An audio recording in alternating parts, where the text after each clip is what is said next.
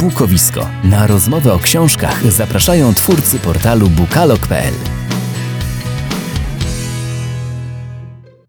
Halo, halo. Dzień dobry, albo też dobry wieczór. Witamy Was w podcaście Bukowisko. Mamy nadzieję, że jesteście z nami już po raz kolejny, a ci, którzy do nas trafili po raz pierwszy, to mamy nadzieję, że zostaną na dłużej. Przy mikrofonach jak co wtorek o 18 z Wami Jerzy Bander i Maciej Januchowski. Przed nami dzisiaj wiadomości, recenzje, literackie nagrody, dużo będzie się działo. Od czego zaczynamy? Oczywiście od wiadomości. W piątek 22 października odbędzie się trzecia edycja ogólnopolskiej akcji Noc Księgarń. Ponad 100 księgarni kameralnych z całej Polski przygotowuje bogaty program spotkań autorskich, debat, dyskusji, warsztatów i koncertów. Każdy miłośnik książek, niezależnie od wieku i upodobań czytelniczych, znajdzie w nim coś dla siebie. Księgarze zapowiadają także mnóstwo kiermaszy książkowych. Ponadto przygotowano wiele promocji na książki. W tym roku księgarnie wystawiają się również ze swoimi ofertami na Allegro lokalnie. Nie zabraknie również konkursów przygotowanych przez partnerów akcji. Szczegóły znajdziecie m.in. na stronie nocksięgarń.pl. W sobotę 16 października we Wrocławiu wręczono literacką Nagrodę Europy Środkowej Angelus, a także wrocławską Nagrodę Poetycką Silesius. Dwie spośród najważniejszych polskich nagród literackich przyznane zostały po raz drugi podczas wspólnej gali. Tym samym podczas galowego wieczoru nagrody powędrowały aż do pięciorga znakomitych pisarek i pisarzy oraz tłumaczy. Literacka Nagroda Europy Środkowej Angelus została wręczona po raz szesnasty i trafiła w tym roku do ukraińskiej pisarki Kateriny Babkiny autorki książki Nikt tak nie tańczył jak mój dziadek. Tym samym nagrodę za najlepszy przekład odebrał Bogdan Zadura, tłumacz tej książki, ale też znakomity poeta, nagradzony w poprzednich latach aż dwukrotnie Silesiusem. Angelus to najwyżej opłacana nagroda literacka w Polsce. Tym sposobem zwyciężczyni Katerina Babkina otrzymała nagrodę finansową w wysokości 150 tysięcy złotych. Z kolei autor przekładu nagrodę w wysokości 40 tysięcy złotych. Jedno z najważniejszych i najwyższych wyróżnień poetyckich w kraju, Wrocławska Nagroda Poetycka Silesius, to również aż trzy nagrody. Zwycięzcą Zwycięzcą w kategorii debiut został Aleksander Trojanowski za tom Parkingi podziemne jako miasta spotkań. Główną nagrodę w kategorii Książka Roku, statuetkę oraz 50 tysięcy złotych zdobyła z kolei Kamila Janiak za tom Zakaz rozmów z osobami nieobecnymi fizycznie. Silesius za całokształt twórczości został przyznany Ryszardowi Krynickiemu, co zostało ogłoszone już w maju podczas szóstego Międzynarodowego Festiwalu Poezji Silesius. W sobotę w Zielonej Górze podczas Bachanaliów Fantastycznych odbyła się uroczysta gala wręczenia literackich nagród Fandomu Polskiego imienia Janusza Zajdla za rok 2020. Zwycięzcą statuetki wręczała tradycyjnie Jadwiga Zajdel, wdowa po pisarzu. W kategorii powieści laureatką została Agnieszka Hałas za Czerni nie zapomina. Książka została wydana przez dom wydawniczy Rebis, a Krzysztof Matkowski i Krzysztof Rewik otrzymali nagrodę w kategorii opowiadanie za świętych zwuk Opublikowane w Nowej Fantastyce w numerze 10 w 2020 roku. E-bookową antologię Zajdlową 2020, w której znajdują się komplet opowiadań nominowanych w tym roku do nagrody, można pobrać bezpłatnie z oficjalnej strony zajdelart.pl. W środę rozpoczynają się międzynarodowe targi książki we Frankfurcie. Wydarzenie odbywa się głównie stacjonarnie, choć nie zabraknie części, która będzie miała miejsce online. Udział w targach zadeklarowało 1500 wystawców z 74 krajów. Organizatorzy otrzymali pozwolenie na przyjęcie 25 tysięcy odwiedzających dziennie. Będą to mogły być jedynie osoby zaszczepione, ozdrowieńcy lub ci, którzy okażą się negatywnym wynikiem testu na COVID-19, nie starszym niż 24 godziny.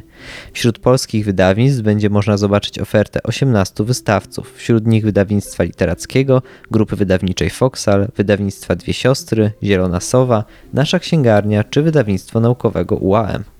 25 zł 44 grosze. Tyle na książki i inne wydawnictwa wydano na jednego Polaka w ubiegłym roku. Jest to więcej o złotówkę i 44 grosze niż w 2019, poinformował w swoim raporcie Kultura w 2020 roku Główny Urząd Statystyczny. Statystyczny Polak spośród wydanych na kulturę pieniędzy przeznaczył na zakup książki około 8,3% tych środków.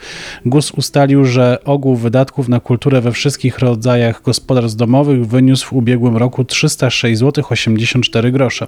Raport obejmuje również wydatki Skarbu Państwa na nieco ponad 2 miliardy 928 milionów złotych, tylko 4,5% tej kwoty przeznaczono na biblioteki.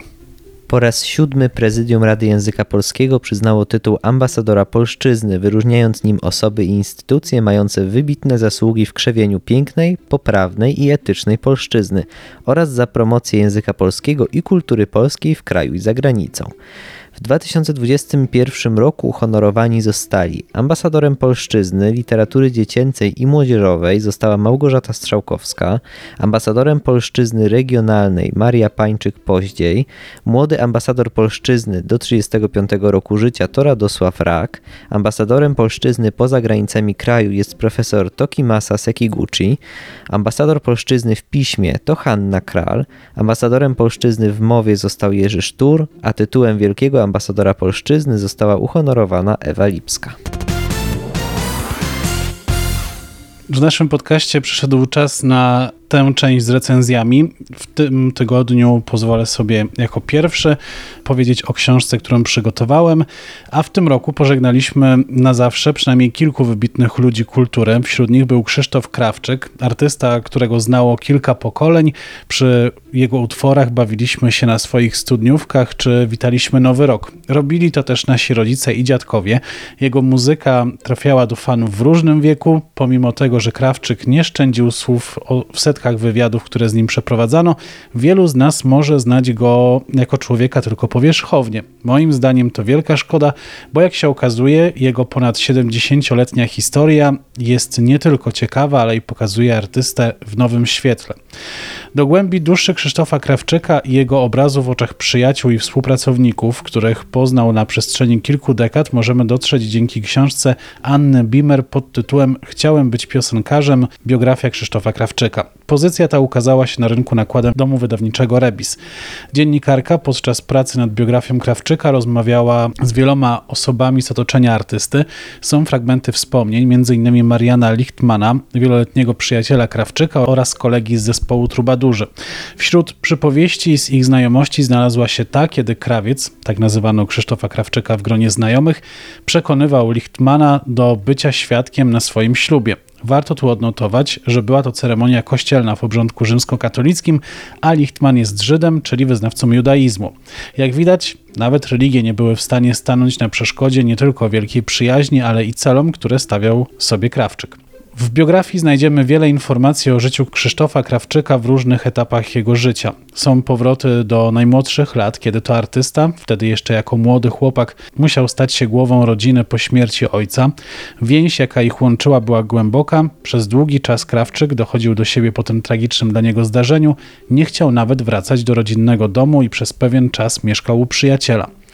Dziennikarka Anna Bimer nie skupia się tylko na zawodowym życiu Krawczyka. Jest to oczywiście główny temat biografii, jednak przy okazji każdego zawodowego zdarzenia, sukcesu lub porażki, bo i te bywały, próbuje wyciągnąć od rozmówców informacje o sposobie bycia artysty, jego emocjach, zachowaniu względem innych ludzi. To, co wypływa z tych relacji, to obraz człowieka, który nie uważa siebie za lepszego od innych, co prawda ma tak zwany krótki ląd, jest wybuchowy, ale również szybko się uspokaja i nie chowa urazy. Bez wątpienia Krzysztof Krawczyk był artystą, który nie stał w miejscu. Był pracowity i nie bał się zmiany. Stąd innymi jego romans z Disco Polo, kiedy przeżywał trudniejszy czas w swojej karierze. Jego znajomi z jednej strony mówią o tym, że było to niepotrzebne, a z drugiej, że przynajmniej dzięki temu trochę podniosła się jakość disco polo, kiedy krawiec wszedł w ten gatunek muzyki. Wielkim powrotem Krawczyka była jego płyta z Goranem Bregowiczem. Piosenka Mój przyjacielu była hitem, który podbił radiowe listy przebojów. Choć od jej wydania minęło już wiele lat, co jakiś czas można ją usłyszeć w polskich stacjach radiowych, jak zresztą inne przeboje artysty, nawet te sprzed wielu lat. Tej współpracy poświęcono dość dużo miejsca. Zresztą nie bez powodu. Wspólna płyta była dla obu artystów ważnym przedsięwzięciem. Obaj pokładali w niej duże nadzieje i obaj byli głodni sukcesu. Znajomi krawca twierdzą, że presja była duża, ale artysta nie pozwolił, by pokonała go i ciężko pracował nad wypełnieniem zamierzonego celu. W książce Chciałem być piosenkarzem biografia Krzysztofa Krawczyka znajdziemy nie tylko przypowieści, anegdoty, wypowiedzi osób z nim związanych. Jest to bogato ilustrowane wydawnictwo. Znajdziemy w nim mnóstwo starych i współczesnych zdjęć, na których zachowany został artysta podczas występów i życia prywatnego. Wielkie wrażenie zrobił na mnie styl, w jakim książka została napisana. Narracja płynnie przechodzi we wspomniane fragmenty wypowiedzi innych osób. Przede wszystkim jest wciągająca.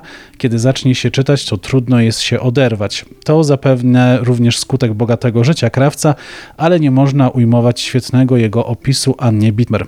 Można zadać sobie pytanie, dla kogo jest ta biografia? Moim zdaniem dla każdego. Dla fanów będzie to nie lada gratka i kolekcjonerski rarytas. Z kolei ci, którzy co jakiś czas tańczyli do piosenek parostatek, to co dał nam świat, byle było tak, czy bo jesteś ty, będą mogli udać się w podróż przez życie ciekawego człowieka, jakim bez dwóch zdań był Krzysztof Krawczyk. Na koniec dodam, że wydawnictwo zadbało o to, by biografia Krawczyka została wydana ze starannością i w odpowiedniej jakości. Mamy sztywną oprawę, dobry papier i dopracowany graficznie koncept tak zachęcająco opowiedziałeś o tej y, książce, że chyba nie bardzo y, mamy o czym rozmawiać, albo nie bardzo mam o czym pytać. O co pytać, po prostu brzmi to bardzo zachęcająco.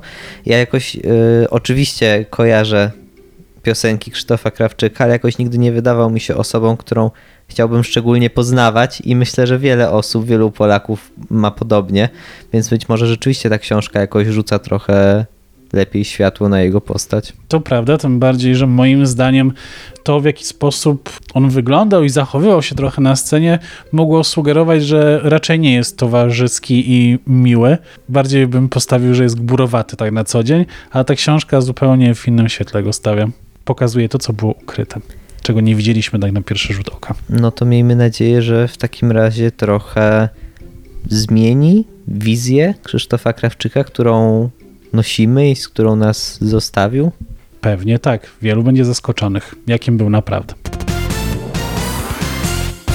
Ja z kolei dzisiaj przygotowałem książkę na zupełnie inny temat i od Krzysztofa Krawczyka przechodzimy do życia pingwinów, jakkolwiek śmiesznie to brzmi. Jakiś czas temu przy okazji premiery głośnego serialu Davida Attenborough Nasza Planeta przypatrywaliśmy się jego pracy i twórczości, a także wspomnieniom, które spisał. Dziś z kolei opowiem o książce Lindsaya McCrae, który współpracował z Attenborough jako operator jego filmów, w związku z czym spędził 337 dni na Antarktydzie. Swoje obserwacje spisał w książce Rok wśród pingwinów. McCrae to wielokrotnie nagradzany, w tym nagrodą BAFTA i doceniany operator filmowy. Jeśli lubicie filmy przyrodnicze, jest bardzo prawdopodobne, że widzieliście kiedyś jego piękne kadry. W 2016 roku McCrae dostał propozycję pozornie nie do odrzucenia. Przygotowanie materiału filmowego dla Davida Attenborough o pingwinach cesarskich na Antarktydzie. Czy to nie brzmi jak spełnienie marzeń kamerzysty przyrodnika? Z pewnością, gdyby nie to, że jego żona właśnie dowiedziała się, że jest w ciąży. Wspólnie jednak uzgodnili, że rezygnacja z takiego zlecenia byłaby zbyt dużą stratą, dzięki czemu możemy dziś nie tylko podziwiać zdjęcia w serii Dynastie, ale też przeczytać wspomnienia z tego wyjazdu. Tytuł Rok wśród pingwinów wskazuje, że to książka głównie o tych niezwykłych ptakach, jednak to nieprawda.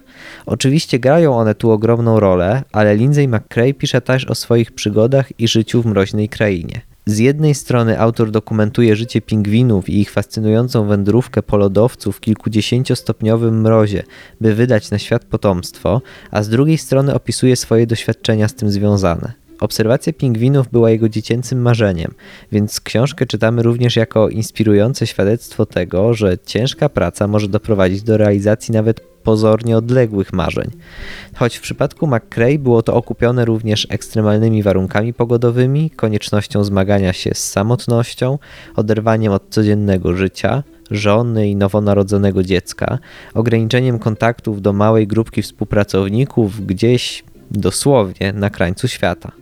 Autor dokumentuje trudności, z jakimi mierzy się ekipa filmowa w takim miejscu, choć warunki, w których mieszkała, były całkiem komfortowe. Przyznajmy jednak, że mimo to wielu z nas poddałoby się bardzo szybko. Wbrew pozorom, rok wśród pingwinów to pozycja pełna emocji, tęsknoty wymieszanej z radością, bezsilności połączonej z poczuciem spełnienia. Obserwujemy tu niezwykłe porównanie świata ludzi i zwierząt. Doniesienia z domu Lindzeja dotyczące ciąży jego żony i narodzin synka przeplatają się z obserwacjami godowych zachowań pingwinów, które czasem również przyczyniają się do cudu narodzin małych pisklaków. Z drugiej strony, żaden gatunek nie rozmnaża się w równie niesprzyjających warunkach, więc McCrae niejednokrotnie obserwował śmierć, świadectwo brutalnego świata przyrody i zamykającego się kręgu życia. Opisuje to doświadczenie tak prostolinijnie i naturalnie, że i nas, czytelników, nie pozostawia obojętnymi. Wszystko uzupełniają fotografie, których nie jest być może bardzo dużo, ale cieszę się, że mimo wszystko znalazły się w książce, bo pozwalają choć trochę wyobrazić sobie wyzwania, z jakimi mierzyła się ekipa filmowa w zimowym świecie, no i oczywiście obejrzeć małe pingwiny. Generalnie, choć rok wśród pingwinów nie jest chyba wybitnym osiągnięciem literackim czy językowym, dokumentuje przygodę życia, której większość z nas pewnie jednak nigdy nie przeżyje, więc dla pasjonatów przyrody, natury i ptaków okaże się ciekawa. Miło przenieść się na chwilę w tak odmienny świat, który rządzi się swoimi prawami, dopóki zostajemy oczywiście w domu i pod kocem.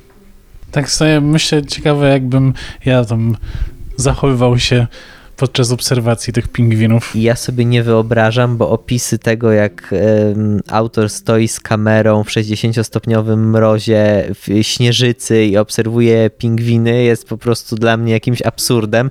I mimo, że wierzę, że to jest absolutnie przepiękny widok i tak on go obserwuje, na przykład jak stoi na lodowcu właśnie w mrozie, w zimnym wietrze i zbliża się do niego 100 albo i 200 pingwinów. Wierzę, że jest to przepiękne to nie wyobrażam sobie siebie w takim mrozie. Ale też ciekawe, że tak chętnie do niego podchodzą.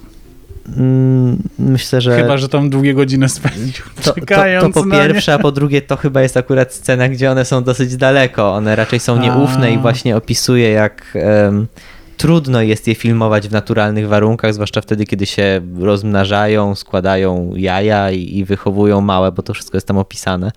Więc podkradanie się w śniegu ze sprzętem filmowym i tak dalej, to wszystko tam znajdziemy.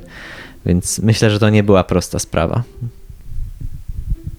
Trzeba mieć dużą motywację, albo finansową, albo emocjonalną. Tak, myślę, że w tym wypadku pewnie obie tu wystąpiły, e, ale też no, chęć zrobienia czegoś po raz pierwszy i czegoś absolutnie wyjątkowego. No, trzeba być wytrwałym i odpornym. Ja zdecydowanie wybrałbym raczej kierunek dżungla. I to by było na tyle, jeżeli chodzi o to, co przygotowaliśmy dla Was w tym wydaniu podcastu Bukowisko. Mamy nadzieję, że już nie możecie się doczekać przyszłotygodniowego odcinka tak bardzo jak my, bo ja na przykład y, do czego wrócę w przyszłym tygodniu? Ja wrócę do obyczajówek. A to będzie taka inna obyczajówka trochę. Ale jednej z moich ulubionych pisarek. Więc będzie dobrze. A ja jeszcze nie wiem i będę na gorąco decydować. Propozycji jest sporo bo jesień obrodziła w dobre książki. Zatem słyszymy się za tydzień e, w podcaście Bukowisko. Maciej Januchowski i Jerzy Bander. Cześć. Cześć. Podcast Bukowisko znajdziesz na YouTubie, Spotify, Google Podcast i Apple Podcast.